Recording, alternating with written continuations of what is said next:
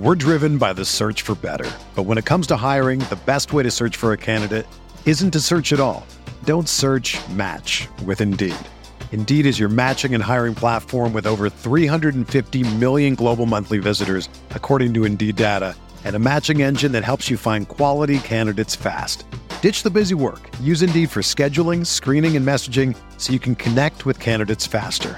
Leveraging over 140 million qualifications and preferences every day, Indeed's matching engine is constantly learning from your preferences, so the more you use Indeed, the better it gets. Join more than 3.5 million businesses worldwide that use Indeed to hire great talent fast. And listeners of this show will get a $75 sponsored job credit to get your jobs more visibility at Indeed.com slash BlueWire. Just go to Indeed.com slash BlueWire right now and support our show by saying that you heard about Indeed on this podcast. That's Indeed.com slash BlueWire. Terms and conditions apply. Need to hire? You need Indeed. This podcast episode is brought to you by Coors Light. These days, everything is go, go, go. It's nonstop hustle all the time. Work, friends, family expect you to be on 24 7. Well, sometimes you just need to reach for a Coors Light because it's made to chill. Coors Light is cold lagered, cold filtered, and cold packaged. It's as crisp and refreshing as the Colorado Rockies. It is literally made to chill. Coors Light is the one I choose when I need to unwind. So when you want to hit reset, reach for the beer that's made to chill. Get Coors Light in the new look delivered straight to your door with Drizzly or Instacart. Celebrate responsibly. Coors Brewing Company, Golden, Colorado. Support for this podcast comes from US Bank. US Bank wants to know how you reward yourself because they have cards that make every day more rewarding. Are you a points order, cashback guru, low intro APR lover? With US Bank, it's up to you because they have the cards to fit your lifestyle. So earn more whether you're shopping at a gas station or grocery store, even while planning a staycation. Learn more at usbank.com slash credit card. U.S. Bank credit cards are issued by U.S. Bank National Association ND. Some restrictions may apply. Member FDIC.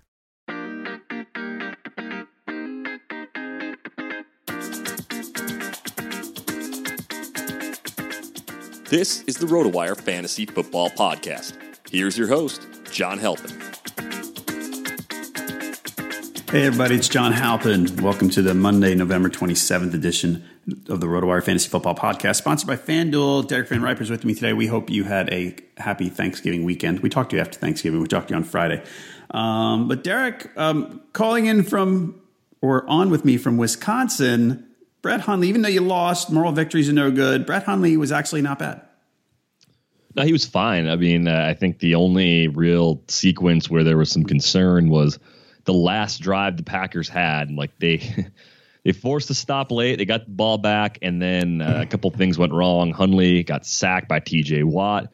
Jamaal Williams ran out of bounds on a play, stopped the clock. I mean, just stupid things that ultimately probably were the difference, but you just got the feeling watching that game, even though the Packers played well offensively, that they weren't going to come up with a big stop when they needed one late. Right. And they didn't get it. And that's just what it is. So I don't know. I mean, I guess this is kind of like the the post Chicago reaction where you see Hundley's numbers and you think, all right, well, he looks okay. He hit Randall Cobb on that broken play.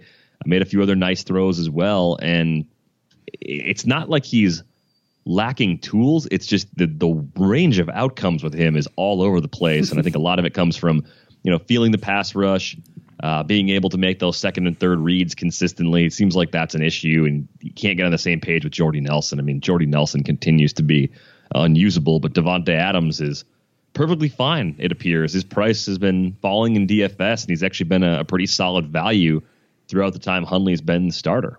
Right, and Jordy's dead to us it's it's weird because I, I still don't think it's like a full like skills regression for Right. him. I mean, if Rodgers were out there, maybe Nelson would be the the one A one B and and now have that B role or something. That that's totally possible. Uh, but I think he's still drawing more top corner attention than Adams, and with that, you know, Hundley's more comfortable throwing to Adams. So yeah, you come away kind of like feeling better about the Packers than you did going in. But then you think, well, okay, I felt good about them coming out of that Chicago game, and then the Baltimore game happened. So unless Baltimore's defense is truly Super Bowl caliber, uh, I think we still have to be a little bit hesitant to to buy in a lot on uh, on what the Packers are doing. I mean, the good news for them, the Bucks at home this week and the Browns on the road the week after. So you never know. I mean, I, I two wins are are possible at least, and if you're a Packer fan, you're just crossing your fingers that Hundley can keep them in the mix for maybe that last wild card spot, and Rodgers makes it back at the end of the year to, to put them over the top. Right. And look, yesterday you got some encouraging signs on that. So we'll see. All right, folks, um, we're going to go through uh, Sunday's games, uh, just a few notes on each. If you have any more questions about them, you think we missed anything, whatever it might be, tweet us. I'm at jhalpin37. Derek's at Derek VanRiper. You can also tweet us at RotoWire and uh, catch up on the news. Well, we'll talk about some of the injuries at RotoWire NFL. Um, Bucks Falcons first. Um, the Falcons are picking it up a little bit, aren't they? Yeah, I I'm kind of wondering if they're the if it's going to be them or if there's going to be one other team that we're sleeping on a little bit in the NFC. Maybe it ends up being one of the the wild card teams, and maybe the Falcons are one of the wild card teams. But up to seven and four now. You know, the Saints coming off a loss yesterday, only a one game difference now between those teams. The Bucks, of course, are kind of out of it at this point. And uh, the Panthers, I mean, it makes you wonder: is this easily the toughest division in the league right now? Because you've got three teams that are legit contenders yep. to win the NFC. I mean, uh, whichever one of those teams, if one of them doesn't make it, whichever one does get a wild card, is going to be the trendy playoff stack when you start looking at your your playoff fantasy leagues. Well, you're going to have you might have both wild cards from there. Could I mean, right now, if you look at the other divisions, I mean, the Seahawks would be the the one, the the other team in that mix, right? But in the North, um, Packers, Lions, eh, right? Uh, the East, no way. I mean, you know, after the Eagles, they kind of stink. Um, so I don't know. I I think you you might get I mean, we'll see what happens with you know Saints Panthers this week, but I think you I think there's a pretty decent chance that you could get both wild cards out of the South. Yeah, it, it it's shaping up that way, and we'll see if if someone can can get hot and, and shake things up a little bit. And again, yeah, the Rams Seahawks situation is the the best case for a team outside of the South picking up a wild card, seeing how that could play out. Uh, but yeah, you look at the Falcons, things are starting to click. Julio had a monster game. I mean, the thing about owning Julio Jones, I think I said this back during draft season, it's great if total points over the course of the season are your goal. it's maddening if you're trying to win head to head matchups. It, right. It's been that way, it seems like forever. Uh, I, am I'm, I'm happy I've got him where I do because one of those leagues is the stake league, and, and it is all about total points as far as whether or not you're eating or paying for meals at the end of the season. But why can't we just get more consistency from him? He's clearly still a very good, if not still elite talent. And yet the production is just weirdly erratic for a player of that caliber. Right. I, I agree with you 100% on that. And, and it's not all about, you know, some teams just take him away. It doesn't seem to be that. Um, otherwise, here, when Devonta Freeman comes back, and we don't know when that will be, he was out for his, I believe, second straight game with a concussion. Um, has Tevin Coleman earned more work? I mean, do you think it goes back to the way it was, which is was kind of a, I think it was a two third, one third kind of deal in favor of Freeman, but Tevin Coleman's pretty good back.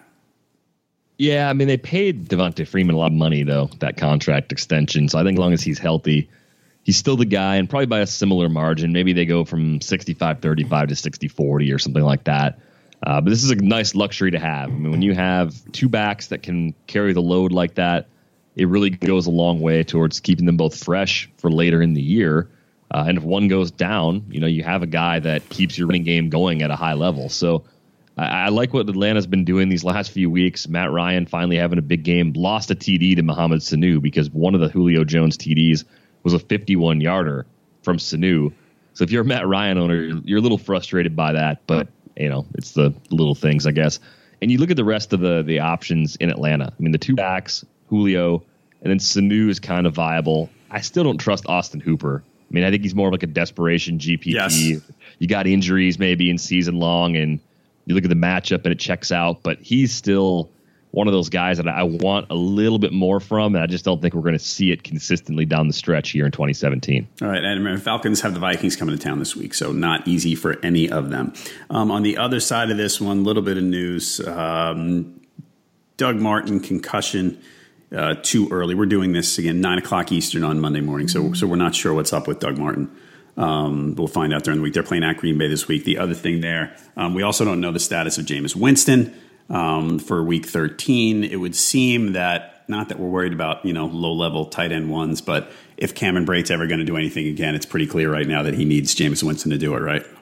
Yeah, OJ Howard's probably taken on a larger role like over the time that Winston's been hurt too. I mean, as a rookie tight end, his his role increasing over the second half isn't that much of a surprise. Atlanta's pass defense is actually pretty good too. So when you look at these results, I mean, don't be totally surprised they kept Fitzpatrick well under seven yards per attempt. That's what Atlanta's been doing as a defense pretty consistently throughout this season. Uh, when their pass rush is healthy, they get a lot of pressure, and that goes a long way to help them too. Uh, as far as the Bucks go, otherwise, I mean, Peyton Barber scored twice, but only had five carries for seven yards. Right. So, I, I wonder if if Martin if Martin were to miss time, will they go back to Jacquizz Rodgers, or will they actually try something different with Peyton Barber? I, I would. Again, this is one of those things where we look and we say, well, we've seen Jacquizz Rodgers, and we know that there's a there's a very there's kind of a low ceiling there and that Peyton, why not try Peyton Barber? But then I always go back to it's the same conversation we've had about the Giants with Davis Webb. It's like, well, they know what they see. Like they, they know Peyton Barber better than we do. So I don't know. I would hope that they would try Peyton Barber. It would seem to be something that's worth worth a shot, but um, I, I, guess we're gonna have to listen to the Bucks on that. Um, Browns Bengals next. Joe Mixon, hooray! It finally happened. It did, and I mean, I I thought the volume would be there. I thought it maybe would be less efficient than it was because Cleveland's been good against the run this year, despite all their their struggles otherwise. Uh, but Mixon finally cashed in, and I, I like the Bengals a lot. I mean, I had Dalton and Green paired up instead of a lot of Mixon exposure in DFS. But hopefully, for those who have been waiting patiently, he was still in the lineup as an RB two or as a flex.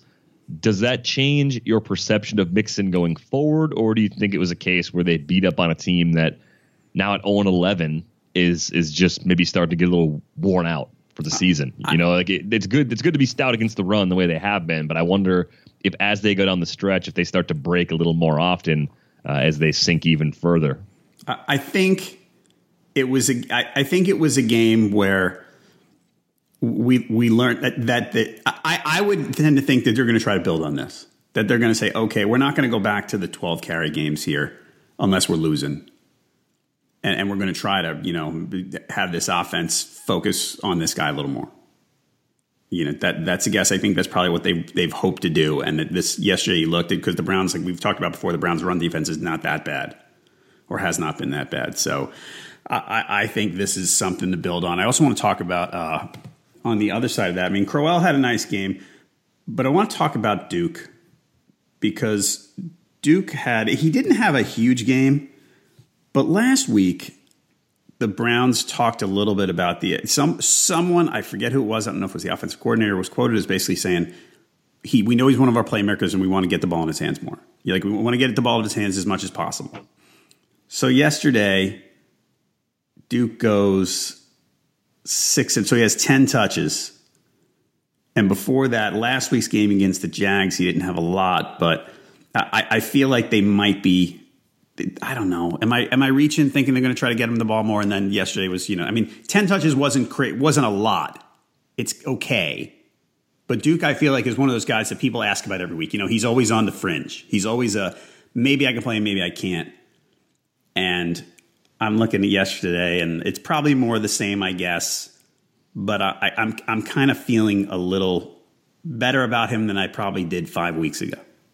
Yeah, I feel a little better about him. I mean, I think we know the game script's going to leave the Browns having to throw a lot. If they have to throw a lot, he'll be on the field more than Isaiah Crowell in those situations. Even though Crowell hasn't been a complete ghost in the passing game, and that's one thing that I thought uh, could lead Duke Johnson even more value as Crowell as a, as a pass catcher prior to last year was was pretty much non-existent, uh, but his role is kind of like leveled off as um, c- capable of contributing, and, and, that was something that again I wasn't sure about. But I think with Duke, I've got him in a, a 14 team league. I mean, I I play him about 75 percent of the time because there's there's multiple flex spots.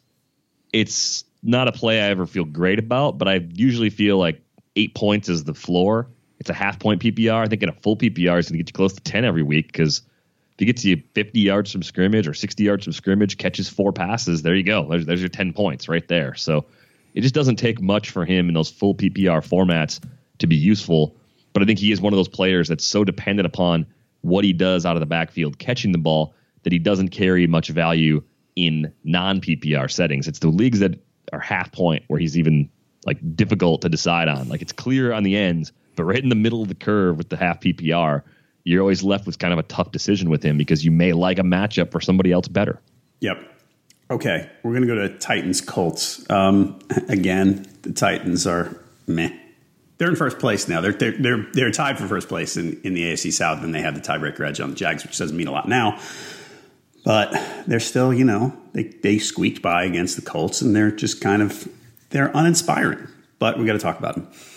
Um, Corey Davis, uh, this this is just uh, this is so frustrating. They didn't throw to him a ton, and we talked last week about the you know he, he was getting the snaps and getting the targets, and yesterday he kind of didn't get the targets, uh, even, and even with Rishard Matthews out, which which probably threw some people off. Um, I mean, the Corey Davis experiment as a fantasy starter, we have to put on hold at this point. We just kind of can't. I don't think that next next week the Titans have the Texans at home. I mean, in most cases, you, you probably got to have a pretty deep roster to want to start Corey Davis at this point. Nah, with the Texans though, I mean, they have been so soft against the pass. Mm-hmm.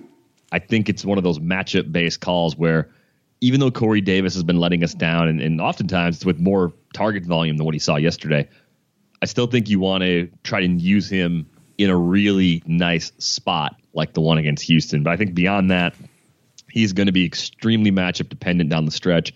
One problem is that they spread the ball around a lot. Decker's still there. He's healthy right now. Delanie Walker led the way with 63 receiving yards. He had the TD from Mariota. Uh, and then, of course, they, they have all their random guys. That Harry Douglas, Taywan Taylor. They had a combined five targets yesterday. And Mariota only threw it 25 times.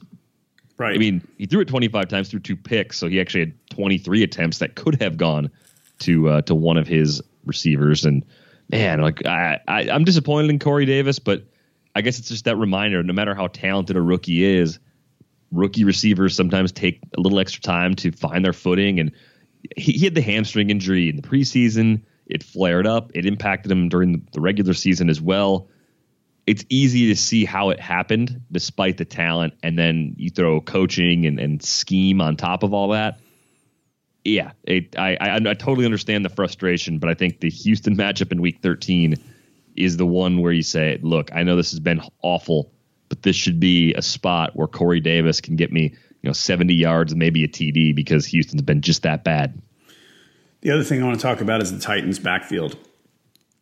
Derrick Henry, Henry and Murray essentially had the same. Basically, the snaps were split down the middle. I think it was thirty-two to thirty-one. Henry, um, it was the last four games. So, so Henry goes thirteen for seventy-nine on the ground. Murray goes twelve carries, nine yards, and a touchdown. I think the touchdown. If I remember, I was watching it. I think it, they were both in the backfield, and Murray was sort of the lead back, almost lined up like a traditionally like a fullback would be and they had been running Henry, and they gave gave it to Murray on a dive, and he scored. Because um, as I had Derrick Henry in a FanDuel lineup, which we'll talk about later, and I was a little annoyed. But if you look at DeMarco Murray, last five, okay, let's go last six games 12 for 40, 18 for 59, 9 for 19, 14 for 42, 8 for 10, 12 for 9. What do you, do you think we're at the point where the Titans are going to go, you know what? we just got it. We, we got to start changing the guard here a little bit. They should, and I wonder too if Murray hit, hit a hamstring injury that was uh, popping up around the time they matched up with the Dolphins back in Week Five, and he really hasn't played all that well in the time since then. But if you take away the the big play he had against Seattle, remember that that TD run against Seattle was like a seventy yarder or something. It was huge. The per carry numbers in that game wouldn't have been good either. His numbers look almost identical to what they looked like during his one and only season in Philadelphia. and right. people aren't like smashing the table in in declaration that is that he's done, but I, I think he's I think he's done. Like I think the workload caught up to him. I mean, and, and, and maybe he's playing through an injury and that's why he's not good. And, and next year he can show us there's still something left in the tank. But if I'm the Titans, I'm trying to make that change now. I am trying to use Derrick Henry more down the stretch and make Murray the number two guy because I think at this point Henry just brings more to the table and you need if you're not going to throw it very well, you need to get more out of your running game. Henry averaging 4.6 yards per carry, you know, Murray a full yard less at 3.5. That's a big, big difference for that offense and, and getting first downs and, and winning the time of possession battle. So I think they have to make that change. All right. Yeah. It's uh, if I owned DeMarco Murray, I'd. And, and you've been you've been lucky lately because he's been scoring touchdowns with him. I mean, that's been he catches a few passes, which is nice. But the touch the touchdowns have covered up the the ugliness. Um, Bills Chiefs. Oh my God, the Chiefs. I mean, this is what a disaster. What a what a what a colossal disaster this has turned into after the way they started, and we all thought that you know, hey, may, maybe they've turned, maybe they've really done it this time. Maybe they've turned the corner. Maybe the offense is a little different. It's it seems like you know, great analysis here. It's it seems like opposing defenses have figured them out. Yeah, I. If you're Andy Reid, do you make the move to Mahomes right know, now? Okay. Do you follow Geoff Schwartz on Twitter? I I see his stuff because enough people I follow retweet him or yeah. you know favorite him and stuff like that. He he's been saying that, and and he he's his brother plays guard for the Chiefs, right? So, oh, hey, so he's getting inside man. yes, and and he's been saying lately um, actually, I'm pulling up something. Hold on. Let me see if I can find it. But he, he's he's been saying lately, no, this is not going to happen, right? And you know, you're kidding yourselves. But that you know, when when they were six and two or five and two, or whatever it was, was easy to say. And now the drums are certainly beating loudly in Kansas City for this. And he made a point yesterday. I mean, he joked around like, "Well, don't you think I might have some inside information on this?" Which is funny. But the other thing is, he said the, the, thing is because they're so different, because Smith and Mahomes would, are so different. He said, you know, right now you'd be putting Mahomes into Smith's offense, and it doesn't necessarily work. And as long as they're leading the division, I doubt it will happen. Now, maybe he's wrong, but um, it's a good point that you know because because Mahomes is such a is such a big strong arm that you would think when they make the switch eventually, whenever it is, which is you know next year or earlier, and we don't know what it'll be, that that it will be more vertical than than the Chiefs because the Chiefs have kind of gotten back to being not so vertical lately, partially because the way teams are are playing them. They're basically you know saying beat us underneath again and um, big mess. I don't think they make the switch yet. Is what I'm trying to say. If they lose two more in a row, maybe, but I don't. I don't. But until then, probably not. Well, there was a okay. So I, I saw the the end of this on Red Zone because I had Red Zone going all day they were running screens to Charcandrick West just relentlessly as yeah. they were trying to get the uh, late go ahead score. I guess it would have been a game tying score pending an extra point to uh, to go ahead. But I, I, how much of that is is Alex Smith? How much of that is Andy Reid? Maybe there's some chicken and egg where with Smith they don't want to throw down field, so Reid's more conservative. I don't know. or or maybe they're just too conservative because Andy Reid's system doesn't work. I, I I honestly don't know. I think the the take the, the takeaway that you just laid out there that they're too different as quarterbacks. I think I think that what that does for me is it it undercuts how big an NFL playbook actually is. You know, like they yeah. have plays to throw the ball downfield, they just don't call them. Like they have to. Like right. they they have to over the course of, of training camp and preseason and then regular season so far, they have to have had gone through all sorts of scenarios to be more prepared if something happens to Alex Smith where they could make the transition if they had to.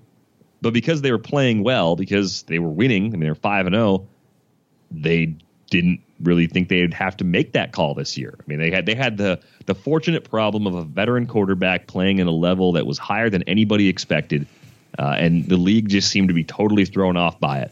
They're not anymore. Yeah. And if you're the Chiefs, I mean, what what do you owe Alex Smith at this point? Like what's what's the what's the goal here? Like what what do you get by sticking with him? What's your best case outcome if you stick with him? Do you think now that the New England defense isn't leaking huge plays the way they were back in week 1, do you think the Chiefs can go on the road in the playoffs and beat New England for the second time this season? Because I, I said it weeks ago. I just don't see that happening. It's, I, it I certainly doesn't look that way right now. I agree. They look bad. They they just they look totally lost. I mean, what uh, we all loved Kareem Hunt this week. What what is going on with Kareem Hunt right now? Like, why wasn't he even on the field when when Charcandrick West was catching all those screen passes? Shouldn't those have been screen passes to Kareem Hunt? I mean, there's just a, a, a lot going on with Kansas City that I I really can't figure out. Right. But Mahomes looked great in the preseason. Was he running Alex Smith's offense then, or were those the plays they were starting to to build for him? Because even if you run a limited playbook with a guy that gives you a vertical threat, I think you're better off than trying to just check it down all the time and, and really playing with, you know, one hand tied behind your back essentially, which is what it looks like they're doing offensively. I mean, Mahomes could take those shots downfield to Tyreek Hill. You can run some deeper routes with Travis Kelce. If nothing's there, he can create more with his legs than Smith can at this stage of his career. So it just seems like it's an upgrade across the board. Maybe you lose the locker room. I, I, I have no idea. Like that's one of those things where unless you're there, you don't really know how much the team respects Smith versus how much they'd be, uh, you know, annoyed by as a first place team making that change at quarterback. But the Chargers are, are closing that gap, so they got to do something. Whether it's a scheme change or a quarterback change, for me, I think it's the latter. Because if if they don't change anything, I, I don't I don't think they can change the scheme that much with Alex Smith in it. Right. So I think you have to change personnel if you're going to adjust the scheme all that much anyway. All right. Yeah. I mean, and, and it's, I wonder, it's, I, I, would suspect it's hard to lose the locker room if you're in free fall already and have a bunch of people say, oh, well, we can't do this. You know what I mean? I mean, I'm not there, but if you, you know, I mean, your argument, you, you can't say, you know, I mean, it, it's not like they're seven and three and have won three of their last five games and the change wouldn't make any sense. I mean, I don't know. Again, I don't know how ready Mahomes is, but um, I don't know if they're going to, I think they're going to have to free fall a little more to make this change. Um, the other thing you mentioned, Kareem Hunt. Yeah, 11 carries for 17 yards, not catching the ball as much. Is he, I mean, they're going to the Jets this week.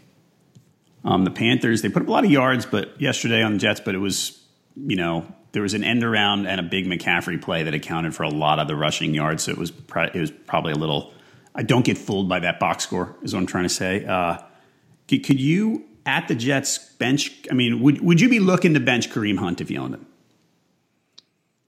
In a sense, yes, but mm-hmm. I also don't know what I'm going to have my bench that I actually like better. I mean, right.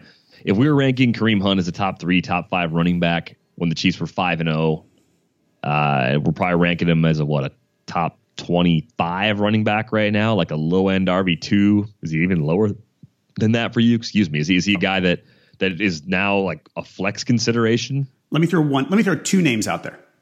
I'm looking at the Week 13 schedule. We have not again Monday morning. We haven't done rankings yet. Off the top of your head, early in the week, would you start Jamaal Williams or Kareem Hunt? Jamaal Williams home against the Bucks. If if we're assuming that yeah, Jamaal Williams gets the same kind of workload because Montgomery and Jones and everybody else are still hurt. Oof, uh, and thinking about the Chiefs matchup, wow, that, that's that's about where the line would be. And okay. I don't know if uh, see if you're in a league where you still have trades until like the middle of this week, and a lot of leagues have had their deadline pass already. I think if you threw Jamaal Williams plus something else offer at Kareem Hunt, would that owner be tempted to take it? Maybe. I mean, the the Williams role can shrink quickly if Montgomery gets healthy or if Aaron Jones gets healthy, but those are reasonable ifs. Jones is out several weeks. So with Montgomery, they rushed him back too quickly the first time. It came back to burn him. So man, I I just I thought the setup against the Bills was good. You know, the per carry numbers against Dallas and, and the Giants were okay, over four yards per carry. I uh, just didn't get the volume against Dallas. But the TD drought continues. Uh, it's it's it's remarkable, and part of that's the Chiefs not being in a lot of great spots either. But eight consecutive games without a touchdown after he had six in his first three games. Yep. The other one that I was going to ask you, the other name is all right. So uh, we'll get to this in a minute. Damien Williams hurt for the Dolphins. If he's out, Kenyan Drake at home against the Broncos or Kareem Hunt. Mm, I'd play Kareem Hunt. I don't. I don't think okay. that's a good setup for Drake. I mean, even though Denver's defense has taken a step back, so I guess in the first scenario with Williams, I'm making that call right now, I'm still playing Kareem Hunt, but man, that's close because Williams Williams against Tampa should be able to do a little more damage. He's had a couple of, of tough matchups where he's got volume and he runs hard.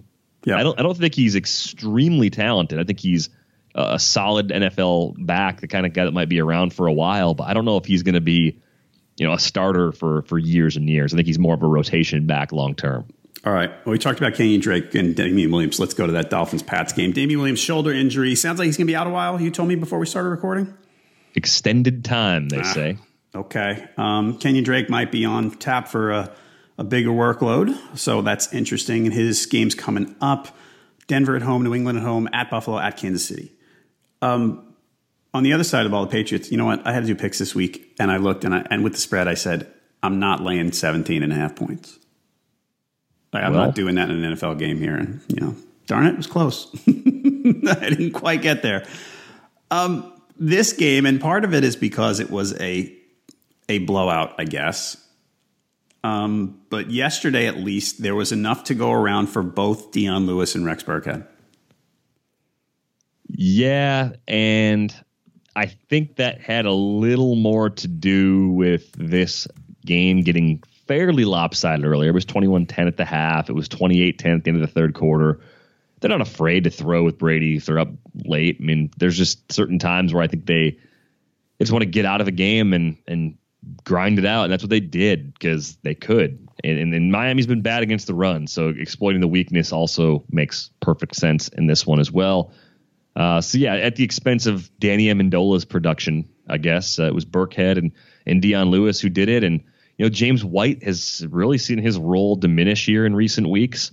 So he's become a guy that in full PPR, you're even thinking about sitting down. Probably have been for a couple weeks, but easier to have the courage to do it after a game in which he had just uh, four total touches for 15 yards. Right. Um, and Burkhead, both of his touchdowns were early. One of them, he was he went out into the slot at the goal line and caught a pass. Um, but yeah, I agree with you. He, he's one of those guys who he's weird for me because the thing is, you're tempted to say he's a PPR guy, but he's not catching that many passes. He had the one game where he caught seven passes. The other ones, he's just not. He's not catching a ton, and he doesn't run enough to overcome. I don't know. He, he's he's one of those guys that I, I'm at the point I have him in some leagues, and I hate playing him.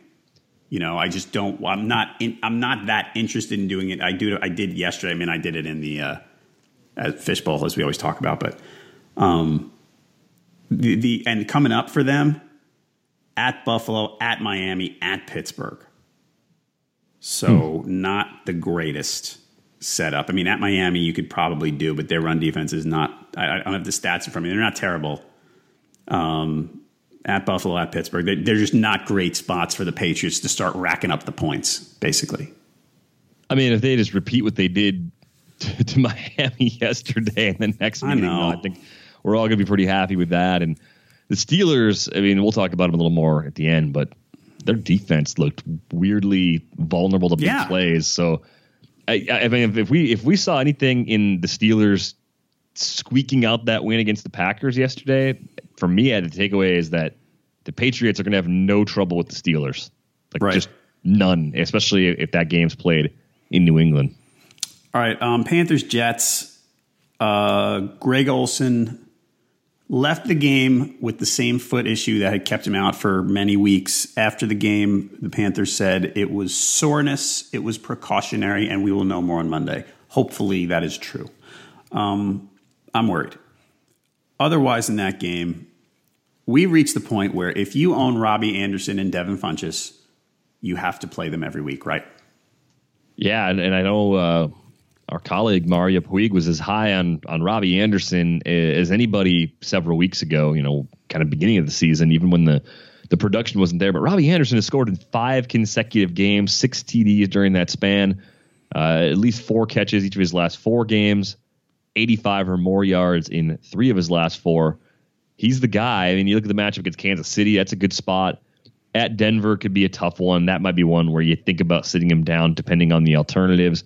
Uh, the Saints in week 15, Marshon Lattimore could be waiting for him there, and the Chargers in week 16. So I I love the matchup in week 13, and it's all going to be about who you have as your your next option in weeks 14, 15, and 16. I mean, I think he's he's looked really good. 9.6 yards per target, the TDs, the big plays, lots to like. But that's a rough fantasy playoff schedule for Robby Anderson. Yep, agreed.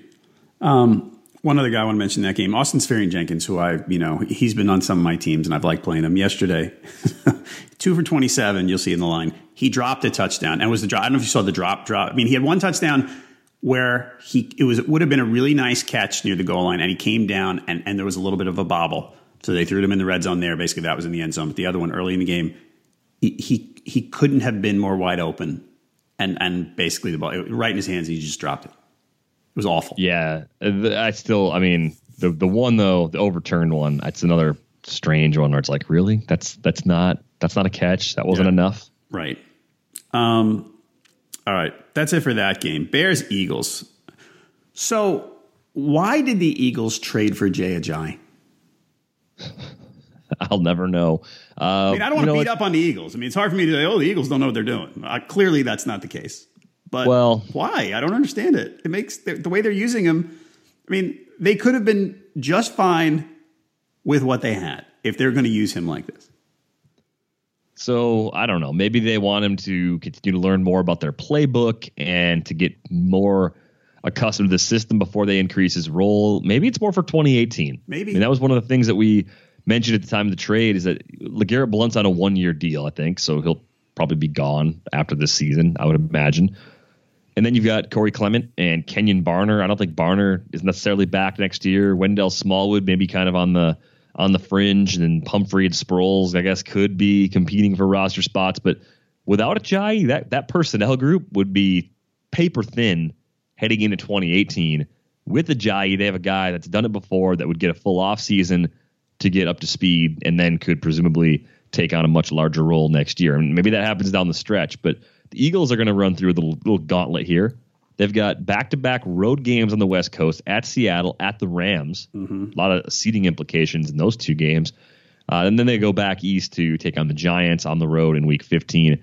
Oakland in week 16 at home, Dallas week 17 at home. So, I mean, they probably, if they if they go three and two in their last five, I don't think anyone's going to be like freaking out. I think that would still be uh, right. pretty nice finish to their season. And they could even probably go two and three, and people would say, "Yeah, they, they look good." You know, two, it's, it's just the way it, it, broke. They lost close games at Seattle and the Rams, and then they got upset by somebody else. I mean, Oakland may have something to play for in Week 16, but maybe not. Anyway, I look at the Eagles. I, I think they are still like at this point the most complete team in the NFC. Yep. Because the defense is also playing well.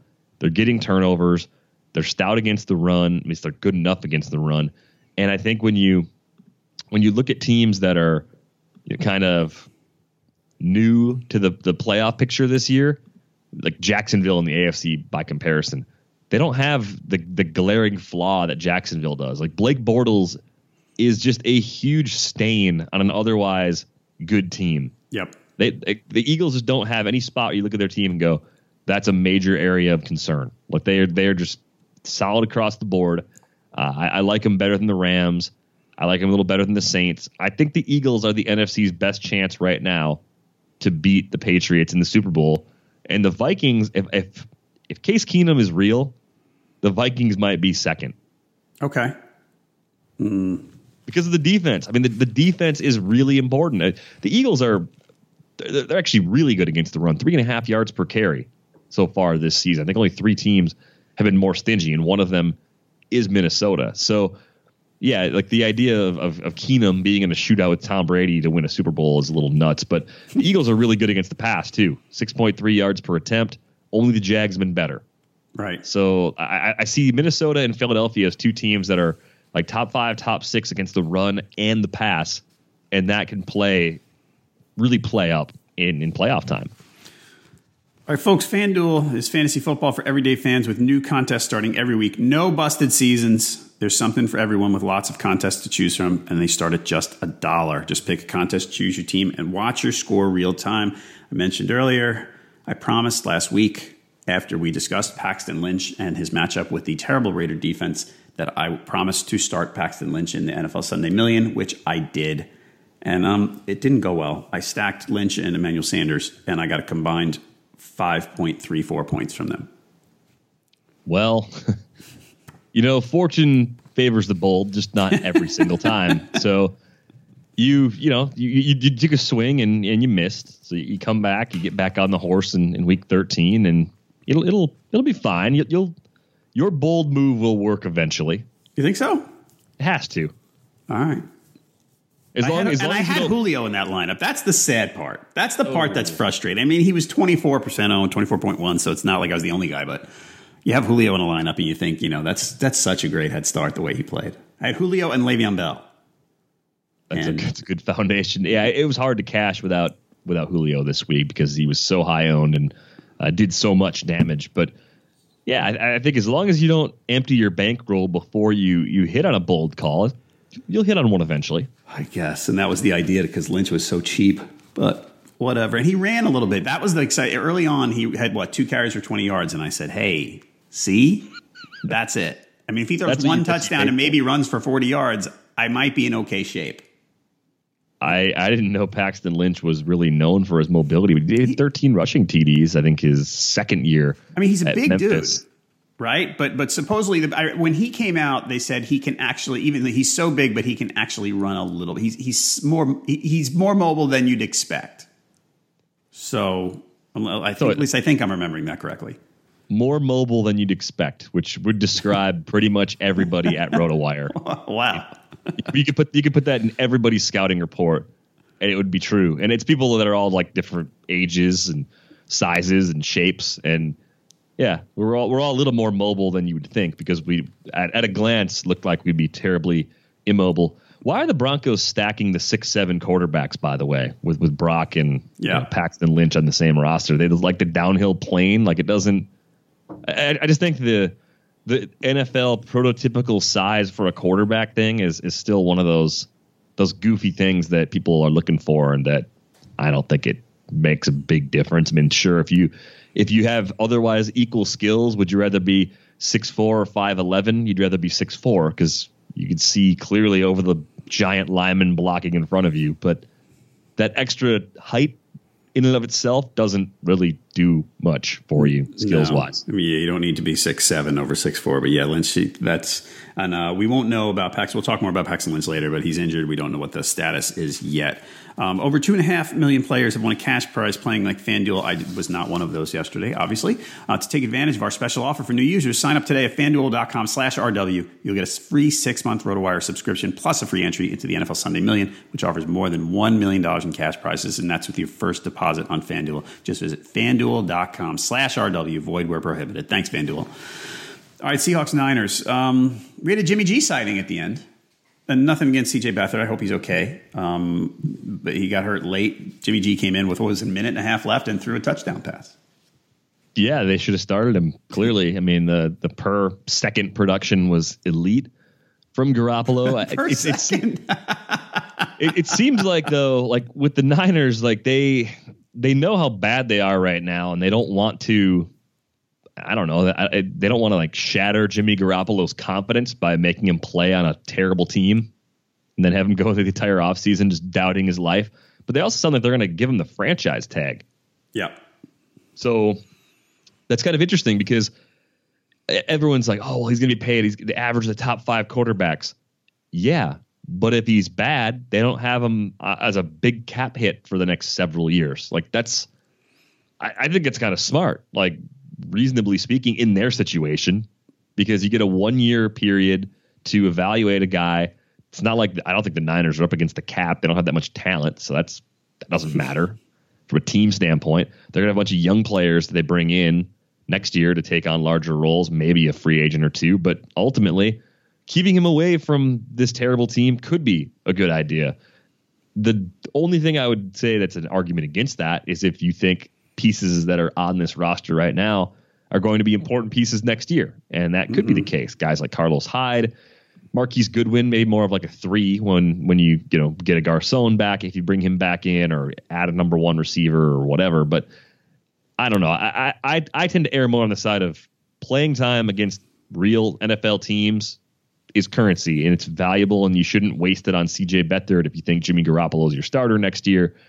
But there's a lot of moving parts, of course. So we'll see. We'll see what happened to Beathard if he's actually going to miss time or not. And I'm, I'm guessing the, the fan base will be just feverishly calling for Garoppolo to get the start in week Right. 13. And Beathard said, um, didn't think he. Tore, I'm, I'm, reading from the RotoWire blurb. Doesn't think he tore any ligaments. Saying his injury could just be a bone bruise. It was a nasty looking hit. It was a you know they basically got both his legs on the way down. Um, the Seahawks side. I mean, geez, with the Eddie Lacy, I was kind of hoping McKissic would would get more work, even though he's a little guy, just because of he, he's he's clearly their best playmaker in the backfield, and they just let Lacy plod for you know junk for for useless, not useless yardage, but it wasn't. It's just there's nothing impressive here. There's nothing. He's not good. I would pick up McKissic if he's still out there in a shallow league. They've got to do something to get the running game going. You don't want to be one dimensional. I know Wilson can make a lot of plays himself. He had a rushing TD in this one, two through the air, uh, one to Nick Vannett, but one to Jimmy Graham. Uh, Paul Richardson actually led them in receiving yesterday, seven targets, four for 70. And then uh, Doug Baldwin was quiet, which was surprising to me. I thought he was a pretty safe cash play, easy top 10 receiver for this week, and, and it didn't turn out that way. Uh, Carlos Hyde in full PPR had seven catches, but uh, only a total of 68 yards from scrimmage on 23 touches for Carlos Hyde. Yep, that's not good. Yeah, he's and he got what 13 targets or something in the receiving passing game. 13 targets. Yep, sounds nice. Um, so Saints Rams, this it was a little low, lower score. We talked on, on Friday about how this was might be a little lower scoring than the over under would have suggested. It was the over under was 54. Um, so the Saints, I mean, the backs were still, you know, Ingram wasn't so great, but Kamara is he's just he's ridiculous. He's ridiculous. Yeah, he's running a lot of routes too, like which is pretty interesting. I mean, uh, Mario mentioned this on Friday, or no, it's the Saturday XM show. Uh, I, I kind of pointed out how Willie Snead, since his suspension, hasn't been used at all. He got one more target yesterday. And he said, well, Kamara has basically just taken on the Willie Snead role plus, you know, more. Like he's, he's doing back, you know, the number two back stuff plus Willie Snead stuff.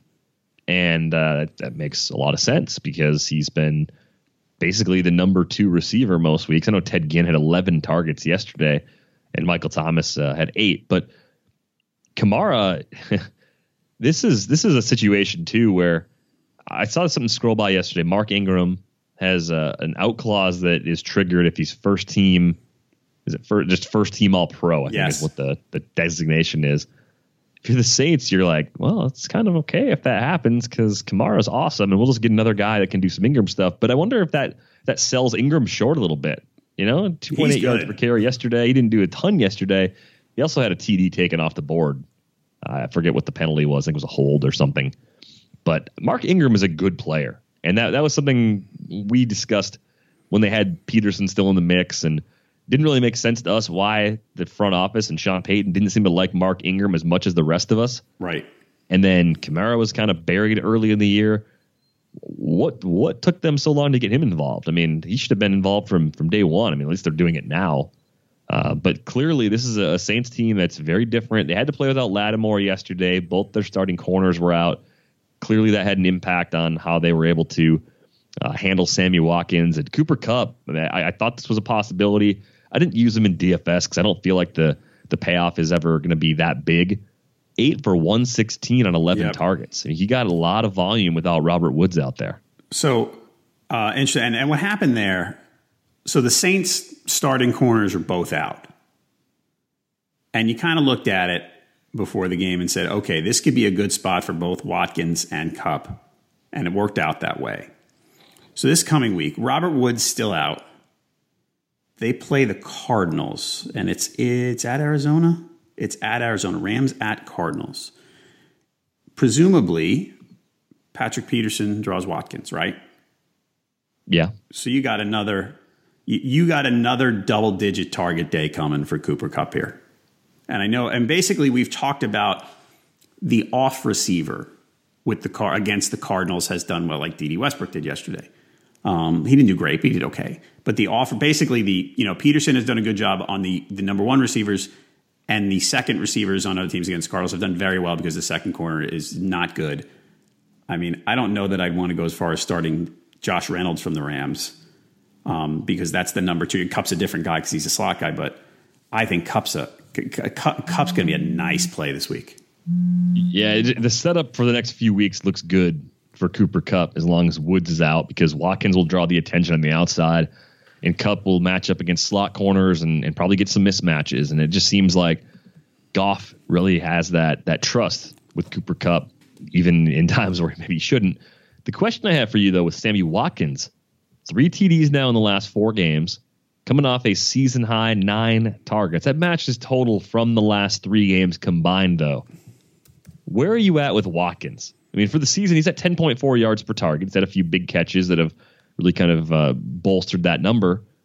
Should we be optimistic about Watkins down the stretch? Is I mean, the Arizona matchup is a tough one. Home against Philly, kind of tough. At Seattle, not as tough as it would have been with Sherman out. At Tennessee, and then if you're playing week 17, he gets San Francisco. So he gets the easiest matchup at a time where few of us can actually use it outside of DFS. I mean, how do you feel about Watkins with that schedule? I feel better. I think the, the people, and Mario would be better about this than I would be, but I, I feel like the reason that Woods was getting more looks than Watkins, it's it seems, it sounds like it's basically that Goff was sort of staying out of trouble. That the better corners were with Watkins, and he was trying not to. And basically, he was sort of taking this the safe way out. This is very simplistic analysis, but it's it, it sounds like that's what was happening. And at this point, with Woods out, he almost has to go toward Watkins more. I mean, again, like we said, this week, this is hard. This is a hard one. I mean, Peterson's that Peterson on the road is a tough one. Um, and then yeah. the other ones, you know, I mean, Seattle sounded it sounded a lot scarier a few weeks ago on the road. Now it's not not as scary. So yes, I do like Watkins more. I just don't know that week 13 is the time I'd want to bet on that. And the Eagles, you know, maybe. I mean, I, I wish the opponents were a little softer. That's all. yeah, so. they they just they don't give up much. So I I I'm sitting here, I'm looking at it, and got him in the NFFC, and I'll be playing in the the toilet bowl corner uh, of that, trying to get a, a little prize for contributions at the end of the year. Actually, I've got a shot to still make the playoffs on total points, but it, it's somewhat it's better better actual better chances than Lloyd Christmas, um, but wor- worse chances than like a typical uh, you know hundred person GPP. So I mean, uh, yeah, a, a chance, a reasonable chance still, despite some some shortcomings, but. Hopefully Watkins can can go off and actually like justify the Rams making that trade for him because I, I've kind of bought into the idea that Goff's trying to avoid huge mistakes. Sean McVay has been given Coach of the Year by Twitter. Uh, do you yes. agree with that? Is, that? is that appropriate? Oh my God, yes. He's been he's Coach of the Decade now on Twitter. What is what is the whole what does this all say for? Uh, I mean, when you look at, at just how bad they were with Jeff Fisher, what does this really mean for Jeff Fisher? It means he was really bad. I mean, it confirms our suspicions that he was really bad, and, yeah. and, and that the offense was, you know, was just that that it was stu- uh, stubbornness that held back their offensive football. I mean, not that Jared Goff was great last year. I mean, but but to your point about Sean about McVay, I mean, you know, nice turnaround. That's fine. I mean, Doug Pederson's waving his hand somewhere about the coach of the year thing. Saying, over here, yeah. hey, everybody. Mike Mike Zimmer. I mean, look at the, look at the injuries they've dealt with. Uh, Doug Marrone with the Jags. No mm-hmm. one had the mm-hmm. Jags playing this well. There's plenty of good candidates, and McVay's the coach that every team who doesn't like their coach wishes they had right now. Right. Absolutely. All right, Jags Cardinals. Today, in things I never thought I'd say, the Blaine Gabbert to Ricky Seals Jones connection seems legit. Yeah, and um, there was a two tight end league where I I didn't pick up Ricky Seals Jones. I could have started him because I don't have a good tight end situation. And now I will miss out because I have no fab left and other teams do, and I'm sure they'll spend their little bit of fab left to get him. And I, I, I stayed away because the snap count was so low against Houston, which is stupid. The reason why it was stupid the quarterback change and the personnel in the depth chart otherwise. Jermaine Gresham's not the long term solution for them. Uh, Troy Niklas is the guy that you'd be worried about maybe pushing him a bit more. Uh, but he's been in the league for a while. So if, if he was going to make his impact in Arizona, I think it would have happened by now. So I just didn't read that situation very well from a what could go right standpoint. And then the thing that broke the tie for me, I was looking at Austin Traylor the trailer because Oakland's defense is bad and Jags defense is good. So I tried to play the matchups a little bit too much too and just whiffed completely. Uh, just regrettable decision. Three TDs now in the last two games, 11 targets, seven catches, and 126 yards in total for Ricky Seals Jones. All right, Ricky Seals Jones. Again, to say I don't have the snap count in front of me. Sounds like it wasn't that high again. Um, but Blaine Gabbert's legit. I mean, he's like legit not terrible. Yeah, that, that you could play him in a in a you know in a two QB league next week where you have 32 starters. I, I think I can play Blaine Gabbert. I think I'm I think I'm convinced. Yeah, I think you can. I mean, I also think the, the volume sets up pretty well too, where you don't really look at them as a team that can just run it so well that they can have the 22 to 25 uh, attempt game plan for Gabbert that actually gets them over the top. So, yeah, if he's throwing it 30 plus times, he'll probably get you 230, 240 through the air most weeks. He gets the Rams coming up next week, and you can see the Rams, you know, putting up some points. And that again, game script being favorable. Rams are at 6.9 yards per attempt allowed.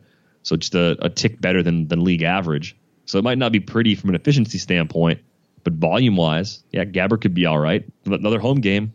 They've got uh, they're one of the teams that has a lot of home games on the stretch. Four of their last five uh, up through championship week in week 16 at home in Arizona. Yep, they've got the Rams, Titans, then they're at Washington, then home for the Giants. Um, all right, Nick. The other one, uh, Dede Westbrook, I mentioned last week he boasted he was going to get 200 yards and he didn't, and people were a little irrationally exuberant. Um, yesterday, six for 41 on 10 targets, and again, that was sort of the you know the offers the the non Patrick Peterson person. Uh, on the receive, the opposing receiving corps. So uh, Dede Westbrook, just keep your eye on them. Um, this week, where are they this week? Hold Jags must be home. They're home for the Colts. So matchup would argue that uh, Dede Westbrook is a consideration. We'll talk more about that tomorrow with Jake Latarsky on uh, free agent targets. Broncos Raiders. So that was interesting. Um, as soon as it started, basically it was a rumble. It was it was like the scene in Anchorman with Spanish TV and the you know the machetes and tridents and all that. it was kind of fun to watch. I have to admit. Things about the Raiders here. You're going to have to watch this week. They're home for the Giants, whose defense is not bad, but now Janoris Jenkins might be hurt. Um, but you might have Amari Cooper suffered a concussion, and we don't know the status. And Michael Crabtree legit might get a suspension after the way he acted yesterday. Yeah, he, he's he's in danger of getting an extra game tacked on after the ejection. So it could be a lot of Marshawn Lynch, and then uh, with Cordarrelle Patterson and Seth Roberts and Johnny Holton as your your primary three receivers. I think it would mean good things for Jared Cook, who was surprisingly quiet in this game. Five targets, one catch, one yard. So I think Cook could be the player I like the most in the Raiders passing game for uh, week 13, especially given the, the Giants' struggles with tight ends. Yeah. Um, all right. So, yeah, watch for that. The other thing, I mean, the Broncos' backfield, we'd love to figure something out. That game wasn't. It wasn't close for long. It got close at the end. Wasn't close. Uh, Booker was on the field forty percent of snaps, but they didn't. None of them did anything. I mean, it was just a disaster offensively for the Broncos. So we, I mean, we we didn't get any insight on the Devontae Booker thing. I, I, I guess right. He certainly didn't take over. We're not sure after yesterday if it if he's going to or not. Yeah, that's one of those spec ads I made that I'm not feeling great about for week 13 at least. Uh, but looking at this, Trevor Siemian comes in in relief, throws two TD passes, one to Cody Latimer, one to Bennie Fowler, against one of the league's worst pass defenses. Demaryius Thomas and Emmanuel Sanders combined for eight catches and 30 yards on 14 targets. Holy cow. Like, what is, what happened, Denver? Like, what is going on with your team? Yep. It's bad. It's really bad. And I get that was one of those, you know, I watched, I, I, I watched via red zone, so I couldn't see a lot of it. But I, that's where, that's how I saw it too. And, every time they cut into that game, which was actually a lot because it was a small late afternoon batch like it usually is, I just saw Paxton Lynch looking like a guy that has no business being on the field in the NFL. right. Correct. Well, you might not see him this week, depending on how his foot turns out. I mean, I hope his foot's okay. I just, I, how did teams look at him? Well, I mean, one at least looked at him and saw like a first round pick, future starter. How did they see that? I don't know. I don't know, but I didn't. I guess I didn't see enough. So I mean, maybe it changed. They're at Miami this week, so if he plays, maybe it's better. Um, Packers Steelers. I mean, we talked about Jamaal Williams, two touchdowns, nice. Had a, you know had one big play that helped certainly. Um, but we talked about how he's sort of you know in that line of low end RB two, I guess, top twenty five ish, right on the border. There is where we're going if he if Montgomery's not back and all that. So yeah, I, I, think if, if Ty Montgomery is still sidelined, Jamaal Williams can be like an RB2 because the volume's been there. Uh, and again, he doesn't look real explosive to me. I mean, he did take that uh, that screen to the house, but I, I, think the the ability to break tackles and then get that burst, it's, it's just not there. That breakaway speed's not going to be there that often. The volume is so good right now. 21 carries for him. Aaron Ripkowski had one. Uh, right. Trevor Davis had a designed like end around play, so he's the guy, and and that that volume puts him ahead of like an Adrian Peterson. Maybe maybe it puts him ahead of Kareem Hunt. I, I Kareem Hunt's just the the shrug text emoji looking thing for me. Like I I I I can't recall a player looking that good to start the year and his, his production just keeps getting chopped in half every few weeks. Like it's so weird. Like I I'm I'm baffled by Kareem Hunt. Right. I'm baffled by Kareem Hunt too. Uh, I, I, have Jamaal Williams, so if somebody in one of those leagues where we if we could still make trades wants to offer me Kareem Hunt just to see what I'll do, see if it'll make my head explode, go ahead, send that offer. I would like to see it. Somebody do that, please, if you're listening and you're in leagues with Derek. um, the other thing in that game uh, with with Juju out, Martavis Bryant was playable. He got a touchdown, which you know made his fantasy productivity solid. He was four for forty with touchdown on six targets. But basically, Roethlisberger he he literally threw he threw twenty six of his forty four passes to Antonio and Le'Veon Bell. So yeah, and yet he threw seven passes in the direction of Eli Rogers. Now, when I watch the Steelers, Eli Rogers looks like a perfectly useful slot receiver, but when, Mar- when I see Martavis Bryant get targeted, I see him make a catch. I'm like, how do you not throw the ball at Martavis Bryant more than you hmm. throw it at Eli Rogers? By comparison. I, as a how do you not want to do that as a quarterback? I would think you'd want to, but yeah, Martavis. I think I, I wonder if there's a you know the the quarterback's got to have a trust level with the guy too, right? He does, and as a rookie, Martavis Bryant was running behind people, catching the ball downfield, and for some uh-huh. reason they, they don't do that anymore. They they took that they took that play away. Um, he's big and he's fast. Why wouldn't you want to throw to him? It'd be, it'd be, fun. It'd be easier. You could you could miss. You could you could be terrible and throw in his direction. He'll probably bail you out. Maybe so. Um, all right, Texans Ravens tonight. This this is this smells like a blowout. I mean, so did so did uh, Steelers Packers, and it wasn't. But this smells like a blowout, like a bad one that that the Texans if the Texans don't score, I'm if if I wake up, I'll probably make it to the end tonight. But I get to the end and I look and it's something to nothing. I'll go, oh well, yeah, right. At what point do we look at the Ravens defense and say, wow, like this is actually a good enough defense where maybe they're a, a scary team to have to face in the postseason because they're kind of like the Eagles, 6.4 yards per attempt. So, know, a, a very small tick worse. And now the run defense uh, is trending in the right direction with Brandon Williams back. 4.1 yards per carry on the season doesn't scare you. Only six rushing scores, though. So if, if they end up trending more towards like a, a top 10 run defense and a top five pass defense, that's pretty darn good. Like it's not an offense you like based on the way they've run it so far this year, but I don't know. They put up that 40 spot against the Dolphins. They shut the Packers out. I, I just I I'm wondering if this defense is better than we gave it credit for throughout most of the season. It's pretty good. I, I think as bad as their offense has is, and Flacco's he's just not good. I you know it's just it, you, you, can see them. I think you and I talked about this a couple weeks ago. You, you look and your first instinct is that their offense isn't good enough to win a playoff game, but then you kind of go, could they win in Nashville? Mm, sure, absolutely.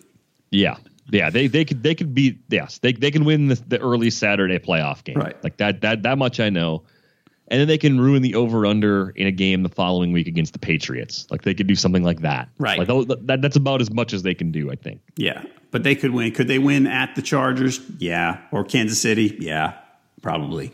Mm-hmm. Um, all right, so I have a in a league, a PPR league. It's on Yahoo. I'm down 23, and I have Alex Collins. Yahoo says my chances of winning are eight percent. What do you think? Do you think that's a that's a, an accurate assessment? That almost seems high. Come on, 23 points from Alex Collins. 100 yards and a touchdown with four receptions. Right? You'd still be short by three. Hold on. That's the six. problem. uh, yeah, and I don't have a 100 yard bonus in this league either. Yeah, no bonuses. He's got seven passes all year, John. I don't think he's catching like he caught four last week, so maybe yes. he'll catch four again. But you know, it's, the bad happen. thing is in this league, I benched uh, in the flex spot. I benched Marvin Jones for Collins.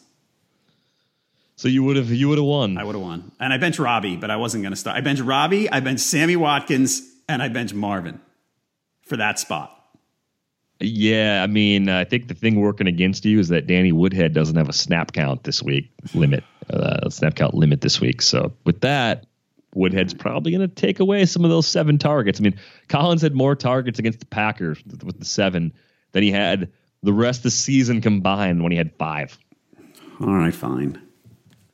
Rain on my parade. Go right ahead. He's got one game where he's rushed for more than 82 yards this season. But they're going to win by they're going to win 27 to nothing tonight.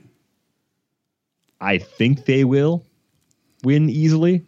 Yeah. I am just not confident in Alex Collins doing a lot for you. I hope he does for your sake. I just yeah, I think you're at more like 3% than 8%. And, and it's funny, yesterday I jumped on uh, Tim Heaney's Facebook Live Q and A, and I asked him who I should play, and he said Dion Lewis, which I would have lost, but he he was not on the. I he I I was still on the yeah the Alex Collins bandwagon here. I kind of I I kind of I still kind of like I'm I'm confident. I'm more confident than eight percent. I'll tell you that. All right. Well, hey, maybe this is the the bold move that pays off for you. I hope so. So you know, we'll see what happens. Well, I'll let you know tomorrow on Tuesday's podcast with Jake. All right, everybody, listeners to our podcast can get a free 10-day RotoWire trial at rotowire.com slash pod. No credit card needed. That lets you check out nearly all the features on the site. Check it out now, rotowire.com slash pod. Derek, we've got um, waivers with uh, Jake and I tomorrow on the podcast. Kevin Payne got, has his waiver suggestions coming up, I think, tonight, right? Yep, uh, late tonight or early. I think it's early Tuesday morning is when it actually gets posted, but it'll be done within the next 24 hours. All right, it's going to be a lot of uh, a lot of Dede Westbrook. I have a feeling. Just probably. Yep. I uh, I'm I'm not seeing it, but uh, again, we talked about the the speed and, and, the things he brings to the table. That's obviously why people like him. But I, I Bortles is just the restrictor plate on that offense yes, right now. He really is. Did, did you see the interception? The, the Tyrann Mathieu interception? Mm, oh. I may have seen it. It's just not popping into my head. I think he literally caught it. Bortles was kind of rolling to the right and tried to throw something near the sideline, and Mathieu was in front of him. I, I think Mathieu might have been four yards away from Bortles when he when he caught the ball. Like he tried to throw it, and Mathieu was like, "Oh, it's going to hit me right in the face." Outstanding. that's great. And that's when you went right, Blake Bortles. Right. Exactly. Bortles gonna bortle. Someone said someone posted a Twitter thing yesterday that said all Blaine Gabbert does is hurt the Jaguars, which I really liked.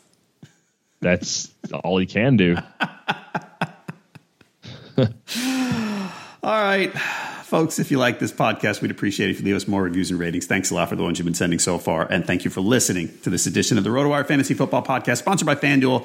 Uh, I'll be back Tuesday with Jake Latarski talking about free agents for this week. So come on back and check it out before you make your bids and pickups. For Derek VanRiper, I'm John Halpin. See you next time. Whether you're a world class athlete or a podcaster like me, we all understand the importance of mental and physical well being and proper recovery for top notch performance.